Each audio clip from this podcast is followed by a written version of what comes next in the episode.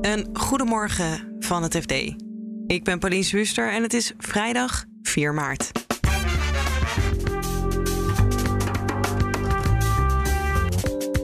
Duitsland probeert af te kicken van het Russisch gas, terwijl ze dat juist wilden gebruiken als tussenstap in de energietransitie. Opnieuw naar de tekentafel eh, en dat zorgt voor heel veel hoofdpijn in Duitsland. Groot-Brittannië lijkt werk te maken van het aanpakken van oligarchen. Er moet alleen nog wel geld vrijgemaakt worden. En je hoort over de spagaat van Peking tussen Rusland en Oekraïne en de bromance van Xi en Poetin. Poetin zegt altijd dat Xi de enige is met wie hij zijn verjaardag zou willen vieren. Dit is de dagkoers van het FD. Duitsland zit in een lastige positie, want zo'n 55% van hun gas komt uit Rusland. Hoe ze daar minder afhankelijk van willen worden, hoor je zo van onze correspondent Gerben van der Marel. Maar eerst even hoe die afhankelijkheid begon. Duitsland is natuurlijk al lang bezig met die energie, energietransitie. De energiewende noemen ze dat hier. Uh, en een van die ideeën was, uh, gaat helemaal terug uh, naar de jaren 2000. En dat was het idee van, ja, we moeten eigenlijk af van die kernenergie.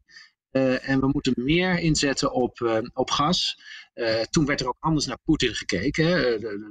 Banden tussen Duitsland en Rusland eh, werden aangehaald. En een van de grote aanjagers daarvan was Gerhard Schröder. Hij is, uh, ziet zichzelf als een vriend van Poetin.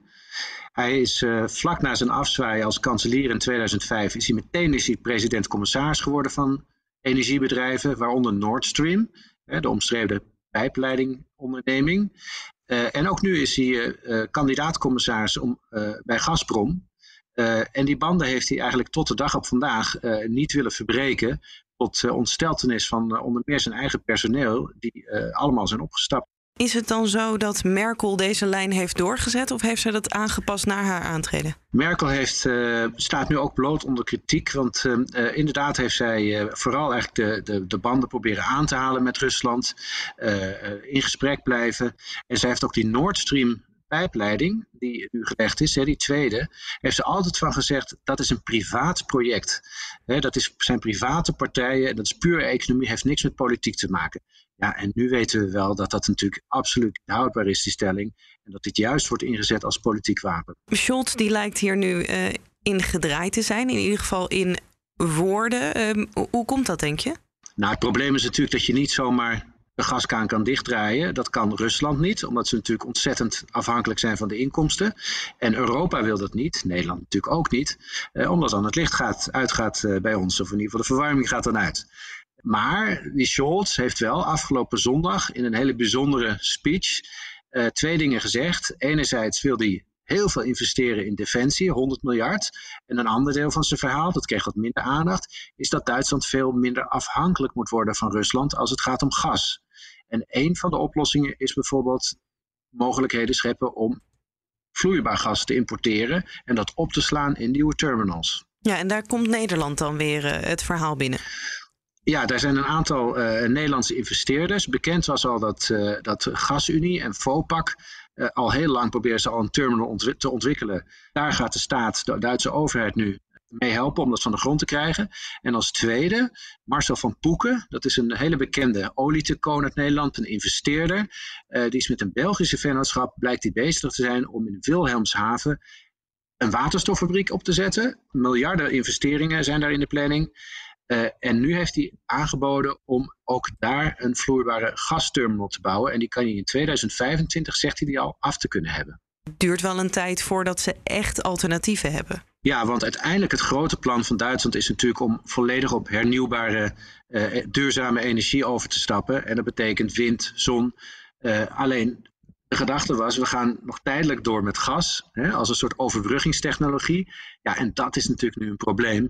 En dat is helemaal de vraag of, of deze regering van Duitsland, die nieuwe regering met de Groenen in de regering en de Liberalen en de SPD, of die niet die hele energietransitie opnieuw moeten gaan vormgeven. Opnieuw naar de tekentafel. Uh, en, en dat zorgt voor heel veel hoofdpijn in Duitsland. En dan gaan we nog even naar de Russische belangen in Londen.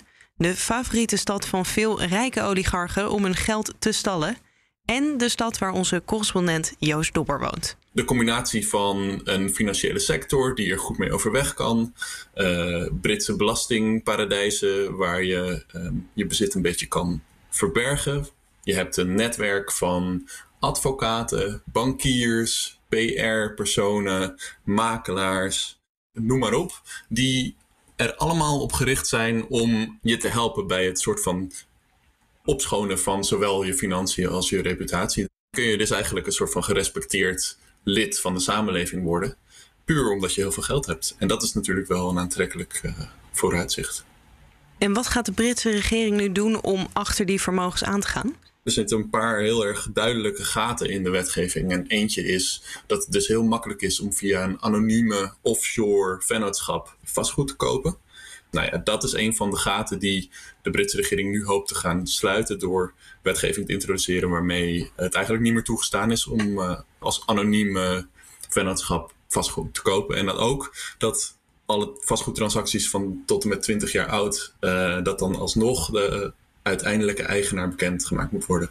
Op straffen van uh, maximaal vijf jaar in de cel als het niet gebeurt.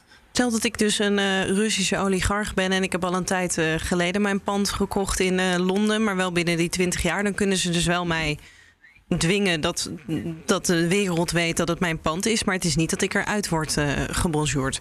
Nou ja, dat is dus um, een van de ingrepen, maar ze willen verder gaan. Um, er is al in, even kijken, 2018 uit mijn hoofd is er iets geïntroduceerd dat heet een Unexplained Wealth Order. Als ze denken van, hé, hey, dat, dat geld wat jij hebt gebruikt voor, jou, voor de aankoop van jouw pand is niet in de haak, uh, dan moet jij bewijzen dat je geld wel degelijk in de haak is. En als je dat niet kan, dan kunnen ze dus je pand afpakken. Dat is de theorie. Alleen nou ja, sinds 2018 is het pas vier keer gelukt om die daadwerkelijk succesvol in te zetten. Uh, want het probleem is dat de National Crime Agency veel te weinig geld heeft. Oligarchen hebben heel veel geld. Dus die zijn in staat om gewoon de juridische kosten zo hard op te jagen dat uh, de Britse autoriteiten het niet kunnen bijhouden. Dus, dus dat is een probleem. En dat, dat, dat is nu ook een plan van de, van de regering om, om daar wat aan te doen. Onder meer door dus bijvoorbeeld ervoor te zorgen dat die proceskosten niet eindeloos opgejaagd kunnen worden. Maar denk je dat ze hier uh, nou van staan te beven, die Russische oligarchen? Nou, dat denk ik niet. Zeker niet. Omdat het grote probleem is tot nu toe niet geweest dat die wetten nou zo heel slecht waren. Er zaten, zoals we net besproken hebben, wel een aantal gaten in. Maar die wetten waren op zich oké. Het probleem is dat de opsporingsdiensten totaal geen, niet goed gefinancierd zijn. Maar dat gezegd hebbende is er wel degelijk, als je kijkt naar de toon die de Britse regering aanslaat. Want dit is niet een nieuw probleem, hè? dit is al lang bekend. Alleen er was totaal geen politieke wil om er iets aan te doen. Maar nu met de Oekraïne-inval is dat echt wel duidelijk veranderd. En um, ja, is er nu wel degelijk de politieke wil om, uh, om dit probleem aan te pakken. Er moet alleen nog wel geld vrijgemaakt worden. Tot slot China. Op het wereldtoneel goede vrienden van Rusland. Maar na de inval in Oekraïne wordt Peking voorzichtiger, volgens correspondent Anouk Eigeraam. En neemt Xi iets meer afstand van Poetin, ondanks hun hechte band. Poetin zegt altijd dat Xi de enige is met wie hij zijn verjaardag zou willen vieren. Het zijn leeftijdsgenoten ook. Ze hebben, zijn opgegroeid in hetzelfde tijdsgevricht. Nou dat was een periode waarin op een gegeven moment ook uh, de val van het ijzeren gordijn uh, uh, gebeurde. Dat is toch een ja, voor beide denk ik een hele impactvolle gebeurtenis geweest. Uh, Poetin zat natuurlijk toen bij de KGB. Xi's vader was uh, overheid, een hoge overheidsfunctionaris bij zeg maar, de Chinese Raad van State. Bezocht ook wel de Sovjet-Unie, wat het toen nog was. en kwam dan wel met cadeautjes thuis. Dus ik begreep zelfs ook dat ze naar Russische tv keken hebben ze een wederzijdse bewondering en uh, respect voor elkaar? Of is China, ja, je zou toch denken dat China, uh, ook als we kijken naar de economie en de, de, de macht, toch wel de bovenliggende partij is? Ik denk zeker dat ze elkaar respecteren. Ze snappen elkaar. Ze snappen ook elkaars afkeer van nou ja, de, de NAVO-expansie. Nu de reden voor Rusland zogenaamd dan om Oekraïne binnen te vallen. Um, de, hè, ze zijn natuurlijk beide zeg maar, in een conflict aangeraakt met Amerika qua economie uh, is de handel ook enorm gegroeid sinds China aan de macht is. Uh, China zou je zeggen dat is inderdaad de bovenliggende partner, maar China is ook nog steeds heel afhankelijk van Russische um, import als het gaat bijvoorbeeld om energie en ook high-tech militaire producten en systemen. Ehm, dus ja, ze hebben elkaar gewoon wel echt nodig. Kan ik dan nu zeggen dat China toch wat meer afstand lijkt te nemen van Rusland door dit conflict? Of door deze oorlog eigenlijk?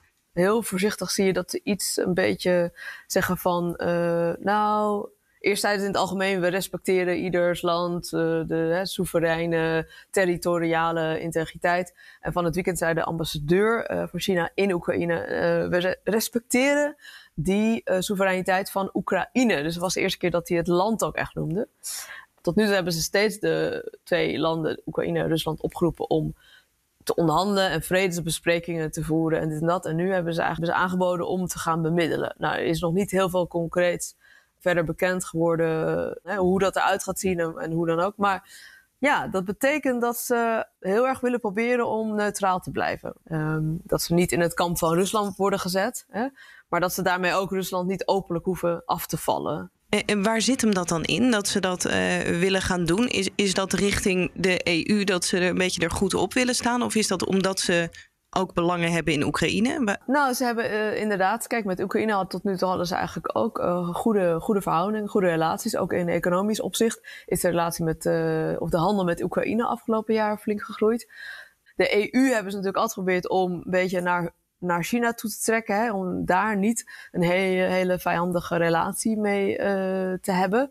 En uh, ze zien natuurlijk ook de enorme reactie van het Westen en de enorme verenigdheid en eenheid daarin.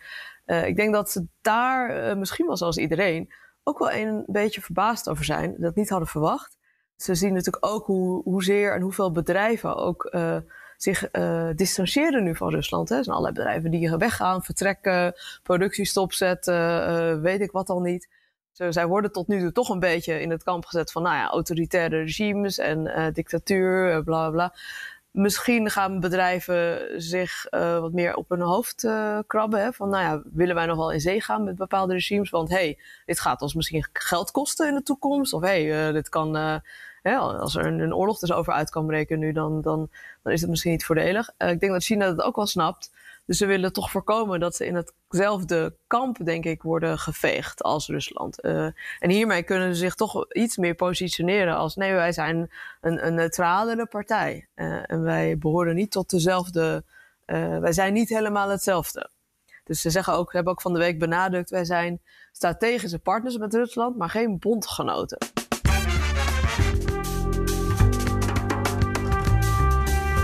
Dit was de dagkoers van het FD. Op fd.nl lees je meer over deze onderwerpen en volg je het financieel-economisch nieuws. Dagkoers volg je in je favoriete podcast-app. Zoek ons even op en klik op abonneren. Dan staan we maandagochtend automatisch weer voor je klaar. Voor nu alvast een heel fijn weekend en tot maandag.